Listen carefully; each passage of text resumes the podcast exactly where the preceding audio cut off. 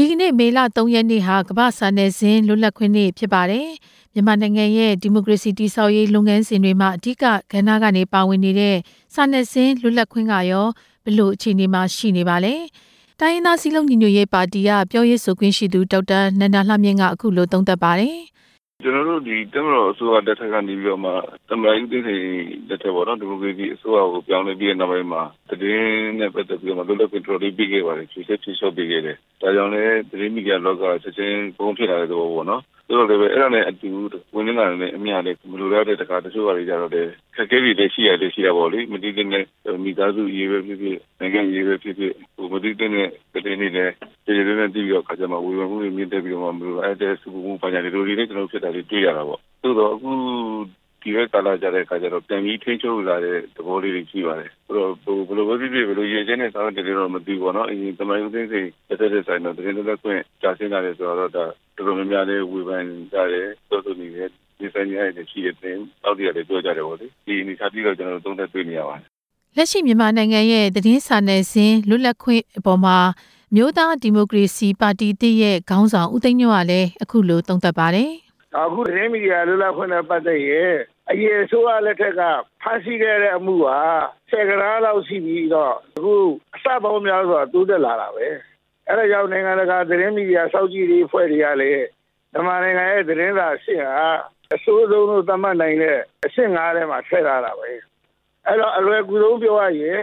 အခုငိတ်ဆုစီဥပဒေကိုပြင်ပြီးတော့လမ်းပေါ်ထွက်ပြီးစာနာပြလို့မရအောင် အခြေခံဥပဒေကပေးထားတဲ့လွတ်လပ်စွာထုတ်ဖော်ခွင့်အခွင့်အရေးတွေကိုကန့်သတ်မှာဖြစ်တယ်လို့အိမ်ထဲမှာနေရင်းနဲ့လည်းတရဟုံးပုတ်နေတဲ့လူတွေကိုစောက်ကြည့်ဖို့သမရရဲ့ထူရမုံငွေတွေကကြက်သိမ်းပေါင်းများစွာကိုအဲ့ဒီလုပ်ငန်းမှာတုံးတယ်ဆိုတဲ့က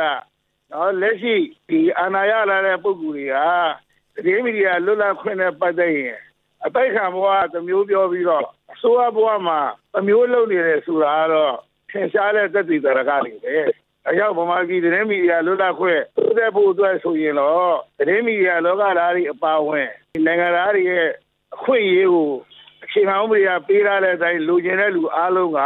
မိမိတို့ရဲ့တာဝန်အသီးတွေကိုအေးကြဖို့မိမိတို့ရဲ့ရည်တည်ချက်တွေကိုရဲဝံ့ဖော်ထုတ်ကြဖို့လူကြီးလို့ကျွန်တော်ပြောပြရစီနေကြမဲ့သတင်းတောက်များအဖွဲ့ RSF ရဲ့2018ခုနှစ်အတွက်ကမ္ဘာစာနယ်ဇင်းလွတ်လပ်ခွင့်စည်ရင်းထဲမှာ နိုင်ငံပေါင်း180ထဲမှာမြန်မာနိုင်ငံကအဆင့်139ဖြစ်ပြီးမနှစ်ကထက်6ဆင့်ပိုပြီးကျဆင်းသွားပါတယ်။ရတာအစိုးရတက်လာပြီးနောက်ပိုင်းမြန်မာနိုင်ငံရဲ့သတင်းလွတ်လပ်ခွင့်အခြေအနေတွေပိုပြီးတိုးတက်လာဖို့မျှော်လင့်ခဲ့ကြပေမဲ့အခုလိုသတင်းစာနယ်ဇင်းလွတ်လပ်ခွင့်တွေကျဆင်းသွားတဲ့အပေါ်မှာရှစ်လေးလုံးပါတီရဲ့ခေါင်းဆောင်ဦးကိုကိုကြီးရဲ့အမြင်ကနိုင်ငံရေးစီးပွားရေးစနစ်တွေအားလုံးနဲ့ သတင်းစာလွတ်လပ်ခွင့်ဆိုတာကလည်းဒါဆက်ဆက်နေတယ်လို့ကျွန်တော်တို့မြင်တယ်။ဥပမာအပြင်ကျွန်တော်ပြည်တွင်းဂျာနယ်တွေဆိုလို့ရှိရင်သူတို့ကဈေးကွက်ရဲ့တောင်းဆိုချက်ဈေးကွက်ရဲ့လက်ခံမှုကိုပါတွက်ဆပြီးတော့သတင်းထုတ်ပြန်ရတဲ့အခြေအနေမျိုးတွေပါရှိတယ်။သူကဈေးကွက်နဲ့သတင်းလွတ်လပ်ခွင့်နဲ့ထိစပ်တဲ့ဟာမျိုးကျွန်တော်တတိထားမိတယ်။ဥပမာအပြင်စာဖတ်သူမကြိုက်တဲ့ဟာမျိုးဆိုရင်ဆောင်ရည်ကျသွားမဲ့ကိစ္စမျိုးဆိုရင်သတင်းသမားကမရေးရဘူးမပြောရဘူး။အဲ့ဒါကအစိုးရကကန့်တတ်တာပုံပဲနဲ့ဈေးကွက်နဲ့သတင်းသမားနဲ့ ဆက်ဆံနေတဲ့အခြေအနေမျိုးပေါ့တခါတလေကြတော့ကျွန်တော်တို့ပြီးခဲ့တဲ့အစိုးရလက်ထက်မှာဆိုရင်စင်ဆာမဖြတ်ခင်မှာကတည်းကကိုယ်စာကိုတိဖြတ်ရတဲ့ကိစ္စဆက်စင်ဆာလုပ်ရတယ်ဆိုတဲ့ကိစ္စမျိုးဟာအခုခင်မှာလည်းပဲအဲ့ဒါလိုသဘောမျိုးနောက်တစ်ခါတိုက်ရဲ့မူဝါဒပေါ့ဆိုတော့အဲ့ဒါတွေနဲ့လည်းကျွန်တော်တို့ချိတ်ဆက်နေတယ်လို့ကျွန်တော်တို့အဲ့လိုမြင်ပါတယ်မြို့သားဒီမိုကရေစီအဖွဲ့ချုပ် NLD ပါတီရဲ့2015ခုနှစ်ရွေးကောက်ပွဲကြီးညာစာတမ်းမှာအစိုးရရဲ့မန်တိုင်း၃ရက်လှုပ်ရှားမှုအမှန်အခြေအနေတွေကိုပြည်သူလူထုထံကိုပွင့်လင်းမြင်သာစွာထုတ်ပြန်ကြေညာပေးမယ့်အကြောင်း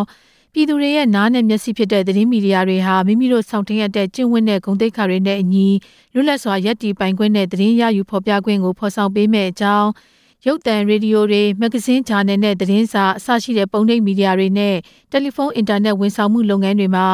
လွတ်လပ်ပွင့်လင်းစွာပါဝင်ရှင်ပြိုင်လုပ်ပိုင်ခွင့်ကိုအားပေးဖော်ဆောင်မယ်ဖြစ်ကြောင်းပြောကြားထားပါတယ်။မြို့သားဒီမိုကရေစီအဖွဲ့ချုပ် NLD ပါတီရဲ့ပြောရေးဆိုခွင့်ရှိသူဒေါက်တာမျိုးညွန့်က ကျွန်တော်တို့လွတ်လပ်ခွင့်ကြာဆင်းလာတယ်ဆိုပြီးမျိုးမျိုးပြောဆိုနေတာကိုကျွန်တော်လည်းသတိပြုနေပါတယ်အဲ့ဒီလွတ်လပ်ခွင့်တွေကိုဒီထက်ပိုပြီးတိုးတက်လာအောင်လုပ်ဖို့လည်းကျွန်တော်တို့အမြဲတမ်းရည်သားထားပါတယ်အဲကျွန်တော်တို့မှာအခက်အခဲကလွတ်လပ်ခွင့်နဲ့အတူဒီလွတ်လပ်ခွင့်ကိုအလွဲသုံးစားမှုတွေကိုကျွန်တော်တို့စိုးရင်ရတဲ့အနေအထားတွေကိုလည်းကျွန်တော်တို့သတိပြုနေတဲ့အတွက်ကြောင့်ဒီတတိုးတက်မှုကနည်းနည်းလေးနှောင့်နှေးတဲ့သဘောရှိပါတယ်လွတ်လပ်မှုကိုအလွယ်သုံးစားပြုရဲဆိုတာကကျွန်တော်တို့ ဒီပြည်သူကြားမှာမှန်သတင်းနေအမုန်းသတင်းနေဖြန့်တာတော့နောက်ကျွန်တော်တို့ဒီငွေကြေးတောင်းတင်းတဲ့နောက်ခံရနဲ့ကျွန်တော်တို့ဒီ campaign လုပ်တာဒီပေါ့လေအဲ့ဒါမျိုးလေးတွေကလည်းရှိနေတော့ကျွန်တော်တို့ဒီအချိန်မှာသတိထားနေတဲ့အချိန်ဖြစ်ပါတယ်ဒါကြောင့်အမှားမခံတဲ့အချိန်တွေမဟုတ်လို့တိုးတက်မှုနှောင့်နှေးတာလို့ကျွန်တော်ပြောချင်ပါတယ် ဒါကတော့လက်ရှိမြန်မာနိုင်ငံရဲ့စာနယ်ဇင်းလွတ်လပ်ခွင့်အခြေအနေတွေပေါ်မှာနိုင်ငံရေးပါတီခေါင်းဆောင်တွေရဲ့အမြင်တွေကိုတင်ပြခဲ့တာပါရှင်။